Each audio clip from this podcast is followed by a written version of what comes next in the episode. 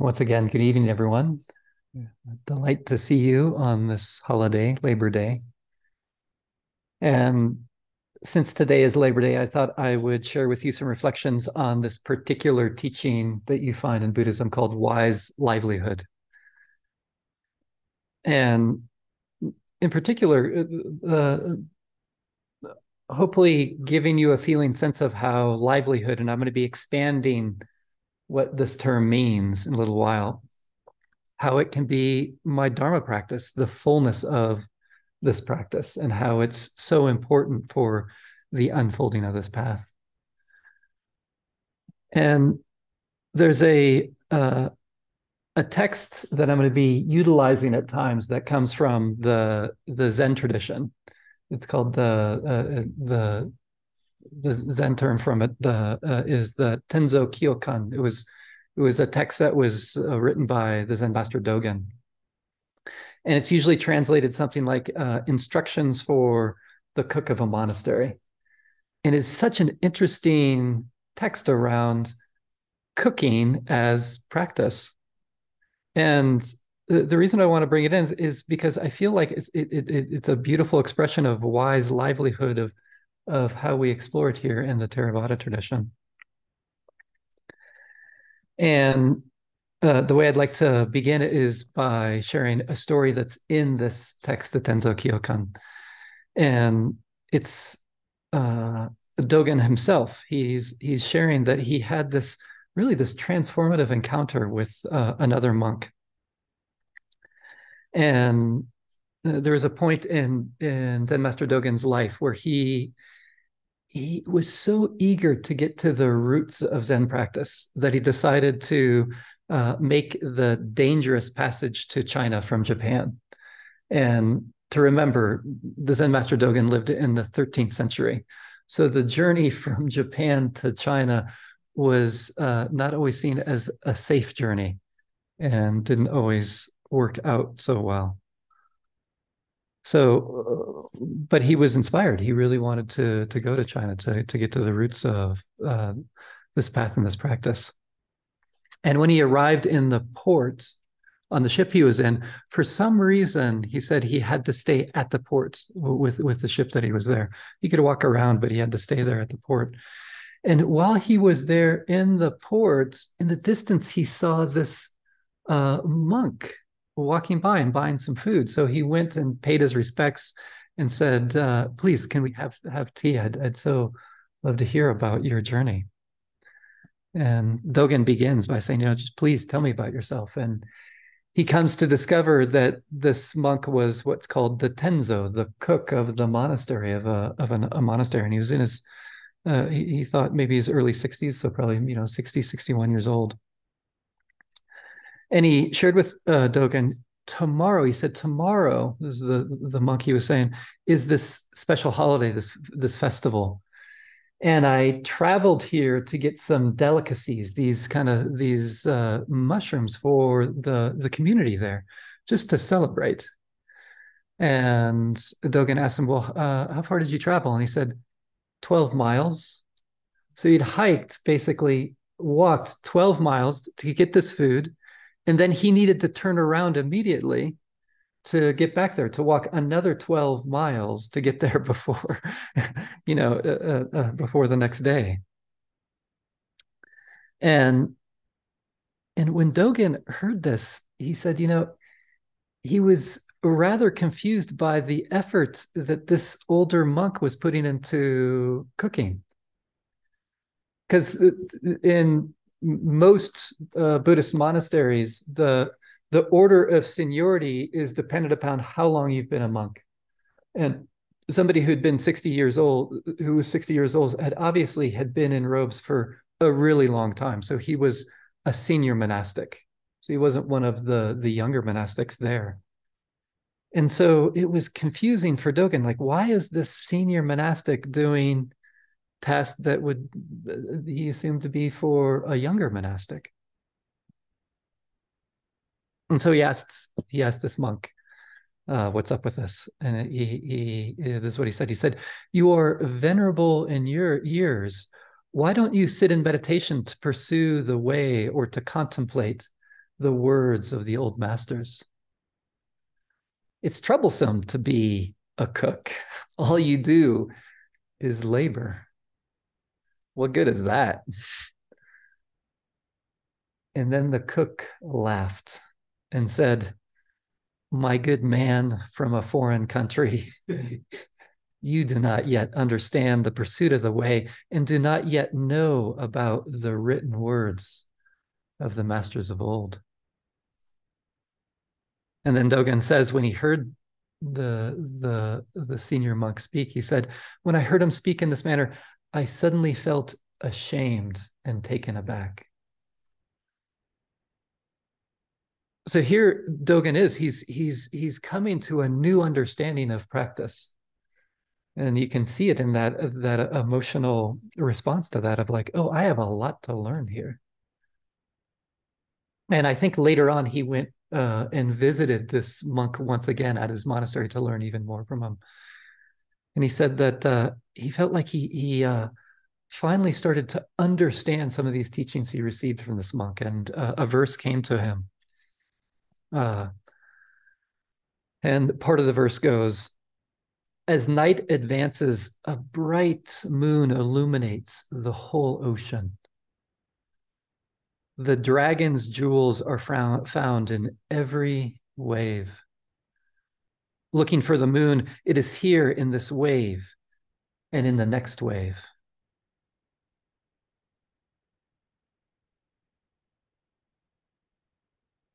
Do you hear what he's pointing to? What this verse is pointing to in particular? Oh, Dharma practice, it's right here. It's right here in this particular wave that's happening in my life. It's in the cooking, it's in the cleaning, it's in the speaking, it's in the walking, it's even in the sleeping. And you can find wisdom. You can find the dragon's jewels there in every way, whether it's the cooking or cleaning or sleeping, washing your hands, going to the bathroom. There's Dharma practice. And this makes so much sense in terms of this theme that I want to share with you some reflections on about wise livelihood. Wise livelihood, or it's sometimes translated as right livelihood, is maybe many of you know it's part of the Eightfold Path. It's one of the limbs. It's one of the these uh, eight factors.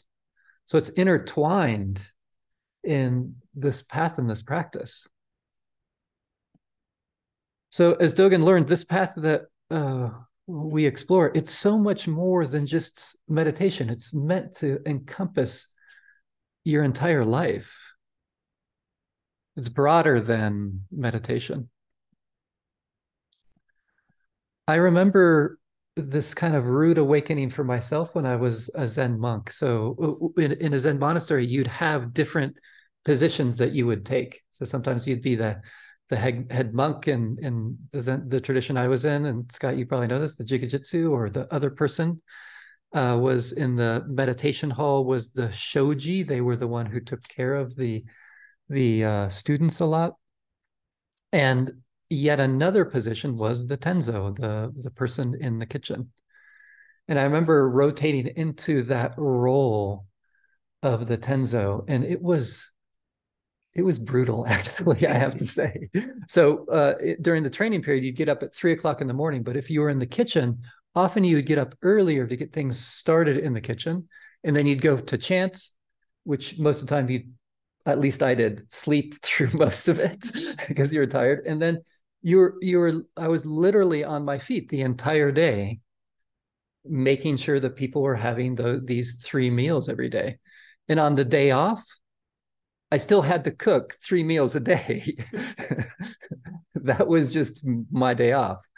And then usually once a week you would go down, uh, the Tenzo would go down. Actually, it was, it was, a, it was a very fascinating um, experience.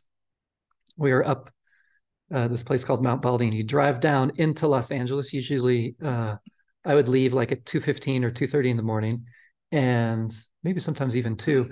And you'd go into the Los Angeles produce market, which is one of the largest produce markets in the in the world. These huge semis all around, and we had these. Uh, there were a number of uh, of vendors there, these actually, sometimes huge vendors that knew where we would we would would come and we would go and stand in silence and then often they would give us uh, vegetables and things like that of various degrees of how fresh they were. Sometimes they were super fresh. Other times especially from the citrus market they were always rotten almost. So you'd have to pick through and get get what you could. And here i was you know uh, one of the reasons i wanted to become a monk is because i found meditation so transformative. And here i was not being able to meditate very much. It was like in the early morning you'd maybe get a little meditation and then in the evening and the rest of the day i was working and there was something that i learned from my brother brother uh, monastics about that challenge of this too is your practice. And to really land that not so much uh, uh, something spoken but to to feel that. Oh th- this is meant to encompass the entirety of your life. This too is, the path and the practice. And livelihood uh, i, I want to point out a, a way of understanding is that it not only includes what one's job or occupation is but also more broadly includes how i'm living my life. And this is why I wanted to use just a little bit of these pieces of this text, something that's often seen as just basic, that's so important. Cooking.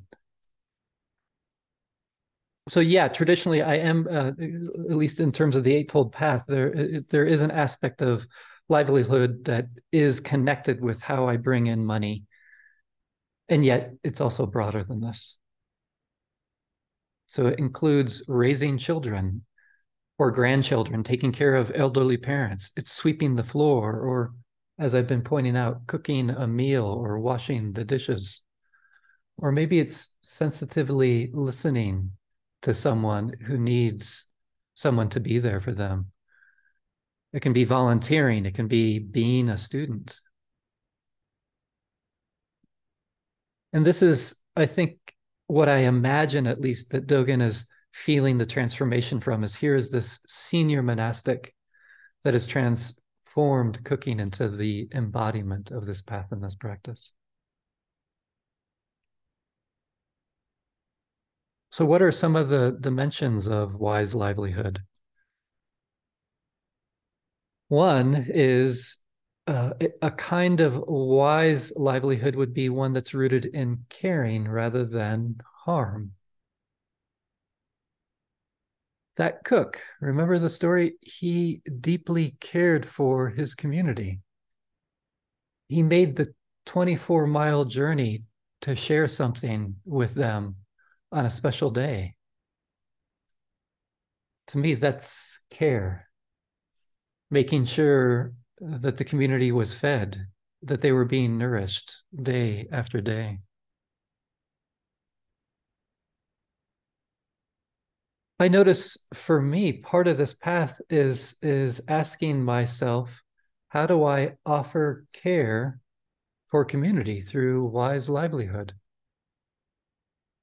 And I want to point out these are tied to even bigger questions that I've had to reflect on at times what do you want to be doing with your life?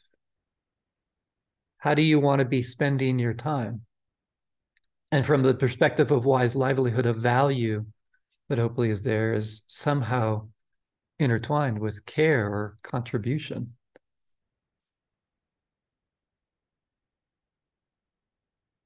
To spend your time caring for yourself and others uh, so possibly a job that allows you to financially take care of yourself, the, which the Buddha talks about, that it's important to be able to take care of ourselves.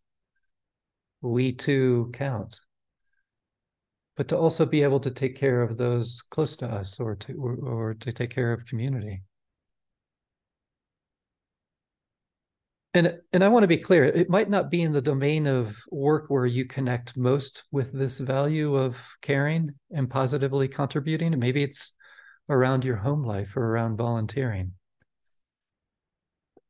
I know there's been times in my life where the job that i've had i have it because i got to pay the bills not because it's deeply meaningful but i got to pay the bills and and I do want to point out in dominant society, maybe you've noticed this, there can be such an emphasis on making one's job central in one's life. So often, what I've noticed, the, the question that can be habitually asked is So, what do you do? What do you do? And I remember going to Nepal and someone, fortunately, telling me this asking someone what, what their occupation is in Nepal, for the most part, is a rude question. The more common, appropriate question is to ask about their family. Can you tell me about your family? And of course, what I notice is everybody in Nepal loves that question. They brighten up and there's this huge conversation that happens. And why is that? Is because family is so central to them, much more than their job. It's kind of like a job. Yeah, I, I mean, I got to pay the bills, but I have family.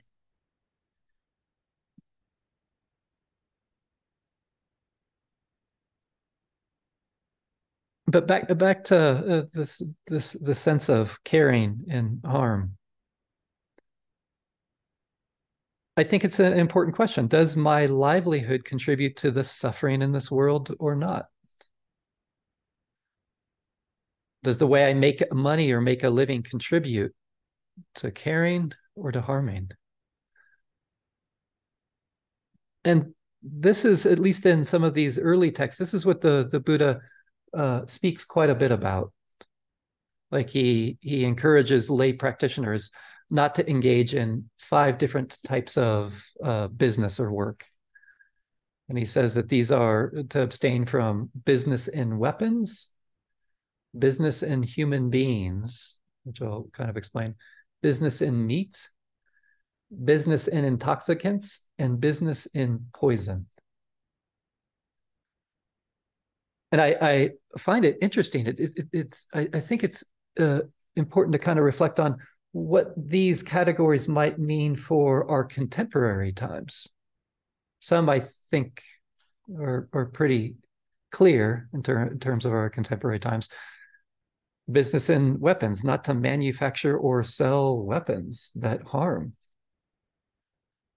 Business in human beings, you know, probably at that time, since there was still slavery, slave trade or slave labor.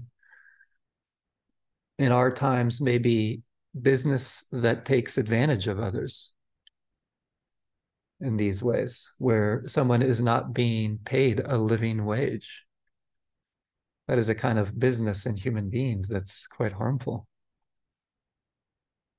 Business in meat, like being a butcher. Business in intoxicants. Course, maybe the obvious one is alcohol, but are there other intoxicants? I think of media sometimes. It can be so intoxicating in a way that I find that might not be so helpful for our communities. And the same with what would be the kind of poisons that are sold or in the marketplace that we'd want to abstain from. So, what are the modern equivalents here? There's one discourse by the Buddha, uh, a sutta, where uh, an actor comes and asks the Buddha, what he asks the Buddha, which you know doesn't fit so much for many contemporary practitioners, is um, the actor asks the Buddha, Where will I be reborn? And the Buddha says, Don't ask me that. Please don't ask me that. and then he gives them the, the bad news. So it, it leads me to the question when is entertainment harmful and when is it onward leading? What's the entertainment that you've noticed that you find uh, brings a sense of care, a sense of understanding, maybe of others that we don't understand? How how literature and movies can really open up worlds for us and soften the heart. But what are the other forms of entertainment that might be harmful you know what's your understanding of that for your own life and for the world that we live in and i i i, I use that as a segue to hopefully you're hearing how this can be such a complex and complicated topic in these modern lives of ours around this realm of care and harm. At least this is what I've noticed for myself, even when I think about my livelihood. It's intertwined with these systems of harm. Sometimes I'm flying on planes for my work. That has impact, harmful impact. I pay taxes on the income, the money that comes to me. And I pay it to a government that spends more money on militarization than any other country in the world. It's complex what it is to be involved in wise livelihood. I'm entangled in a system that a large segment of the population here in the United States, probably even here in Flagstaff or wherever you are on Zoom, a large segment of the population is not making a living wage. There's still a large um, dynamic of income inequality. I remember a dilemma around this. Actually, there was a, um, a whole magazine that was took on this controversy because it, it got so much press at one point. At one point, I was invited to teach uh, mindfulness to those in the military. There was a practitioner, actually, someone who was ordained in Burma, but also came from a military family and came up with this really this brilliant mindfulness program specifically for people in the military. And on one hand, we could say, what a great place to teach something that might allow people not to act out of reactivity. Don't you think that's important? You know, here they are in these tense situations to not act out of reactivity, but rather instead to learn how to skillfully respond. There could be something really caring about that impulse. And yet there's the other side, isn't it? They were training soldiers, they were bringing in mindfulness mm-hmm. to make them more effective at killing.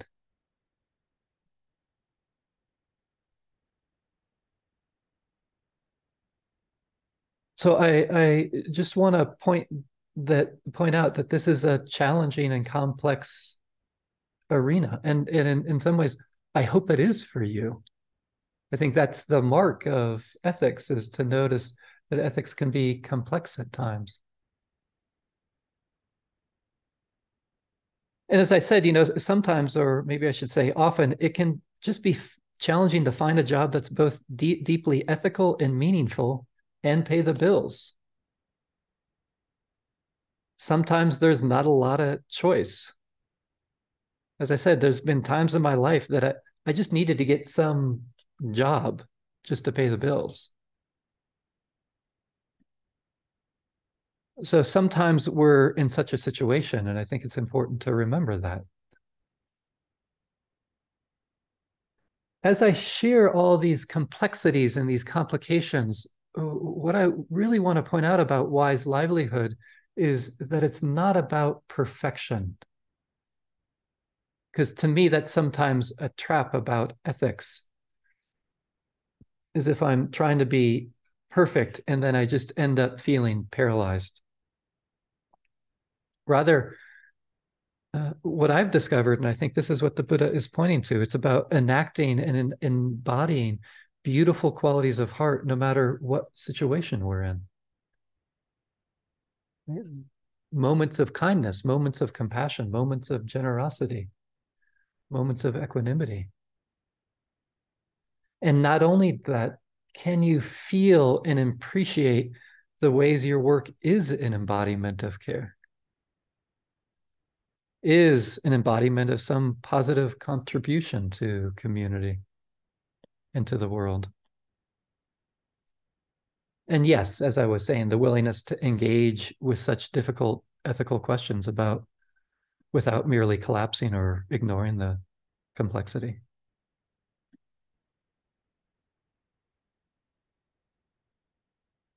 So, in terms of positive contribution, I just want to come back to that a little bit.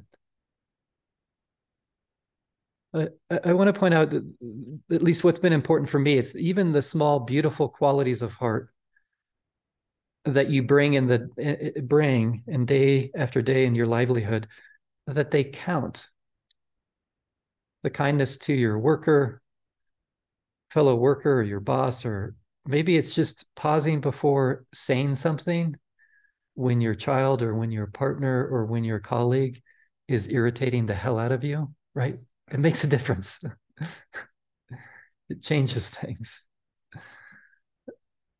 and it's interesting going back to that test, that text. Uh, Dogen speaks to this just around um, when he's talking about washing rice or preparing vegetables. He's talking about those specific activities. He says, "Do not give away your opportunity, even if it is a drop in the ocean of goodness." Or in the ocean of that which is onward leading. Do not fail to place even a single particle of earth on the great mountain of wholesome deeds. the small gestures of scrubbing the carrot or chopping the onion, they count. And can you savor that? Deeply savor that.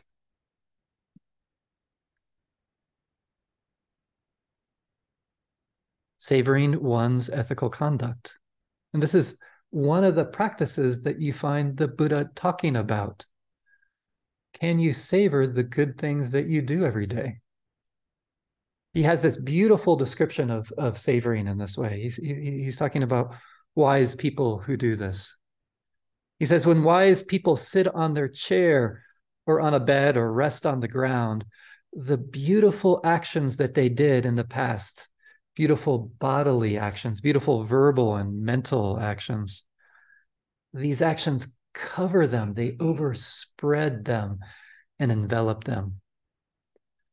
Just as the shadow of a great mountain peak in the evening covers, overspreads, and envelops the earth, so too, when wise people sit on their chair or bed or rest on the ground, then the beautiful actions that they did in the past, they cover them, overspread them, and envelop them, these actions.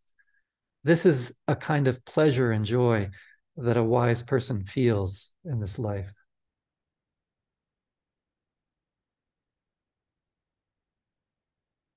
Isn't that beautiful? I love that passage. It's like, and this is, I think, what can be forgotten. It's it's like so often when I read the, the Buddha, he's just pointing out things that are deeply pleasurable, not kind of pleasurable like social media, deeply pleasurable like ethical conduct. To savor this.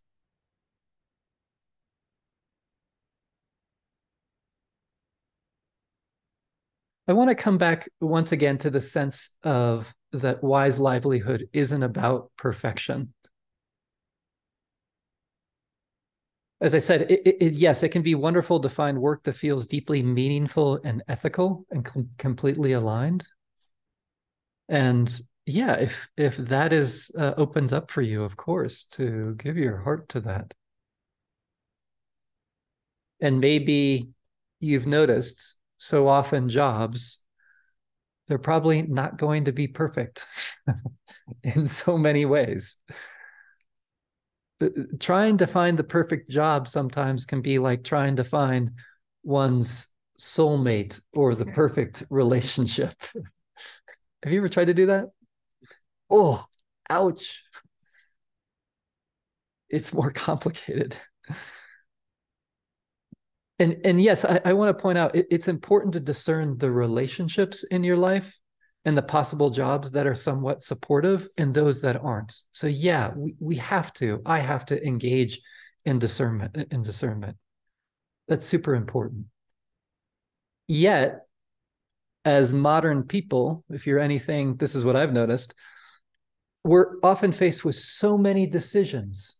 If you were just to reflect on today or or a few days in your life how many decisions that you're faced with again and again and again.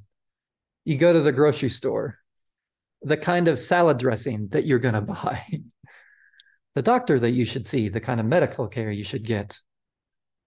Then there's decisions about your job your relationships the 10,000 things that you can read or listen to or watch on the internet. What are you going to decide?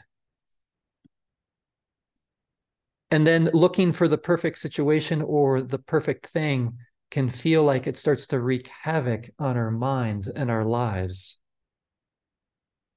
Have you noticed this happen? The spinning and obsessing of what should I do? Should I do this or should I do that? Should I stay or should I go? What direction should I go in? And it's this this struggle with making the right decision. This is one of the most common struggles that people come to me with. Hey, Brian, can you help me with this decision I need to make? And this overlaps with livelihood and work and the question of what should I do with my life?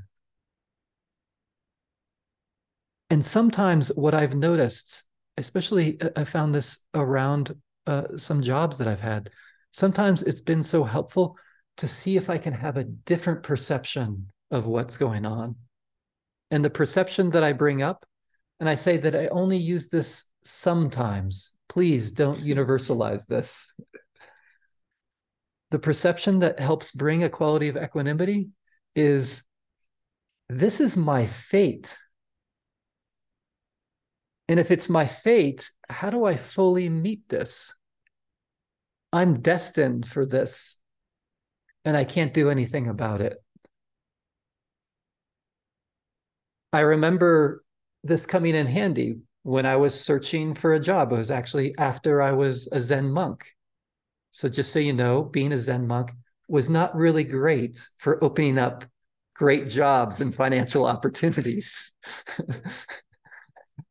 it wasn't it wasn't it wasn't a wise move in terms of finding like a meaningful well-paying job yeah and so right afterwards the town I was living in, the and thank you for the Department of Labor. I'd go down there and they would uh, the thing that was open up was day labor.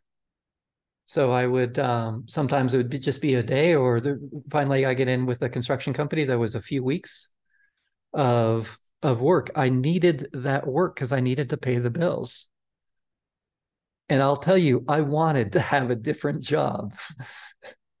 and yet this was the job I had and was the only job I could get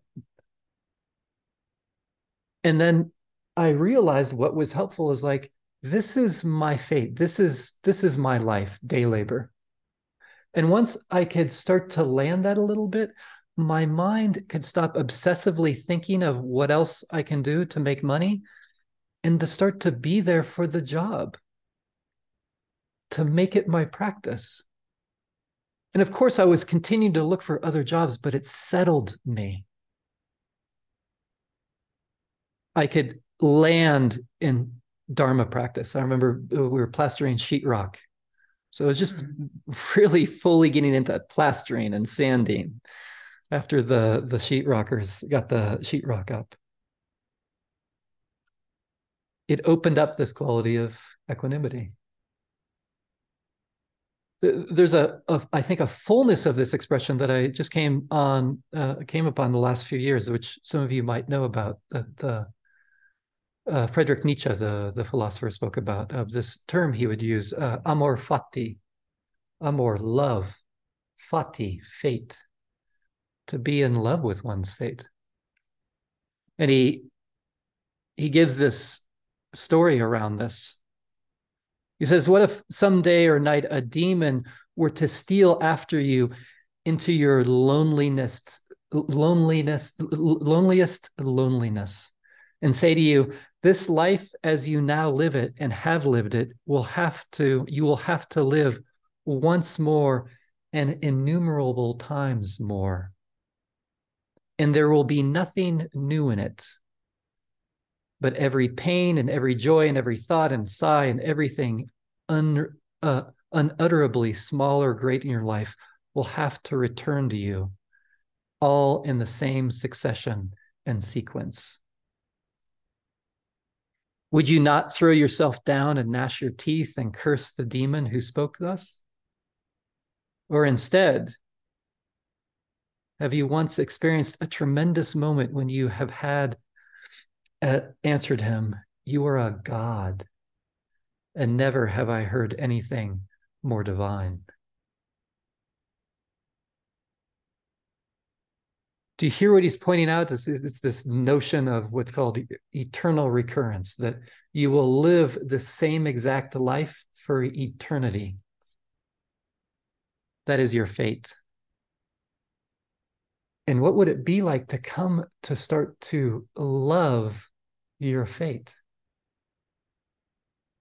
When I take on that perception, there's something that opens up. It's like I stop to struggle to want complete control and start to settle right here, right now. To love this fate that I have. To allow the heart to ease in that way, to fully be here, however your life is unfolding.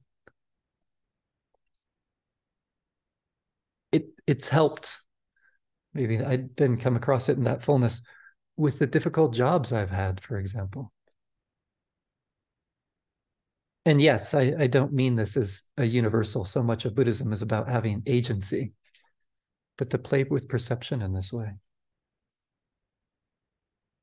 so wise livelihood to to contact the sense of caring and not harming a sense of wholeheartedness. And maybe at times when it's difficult to to to love to love whatever fate we're faced with. Thank you. Thank you for your attention. Hmm.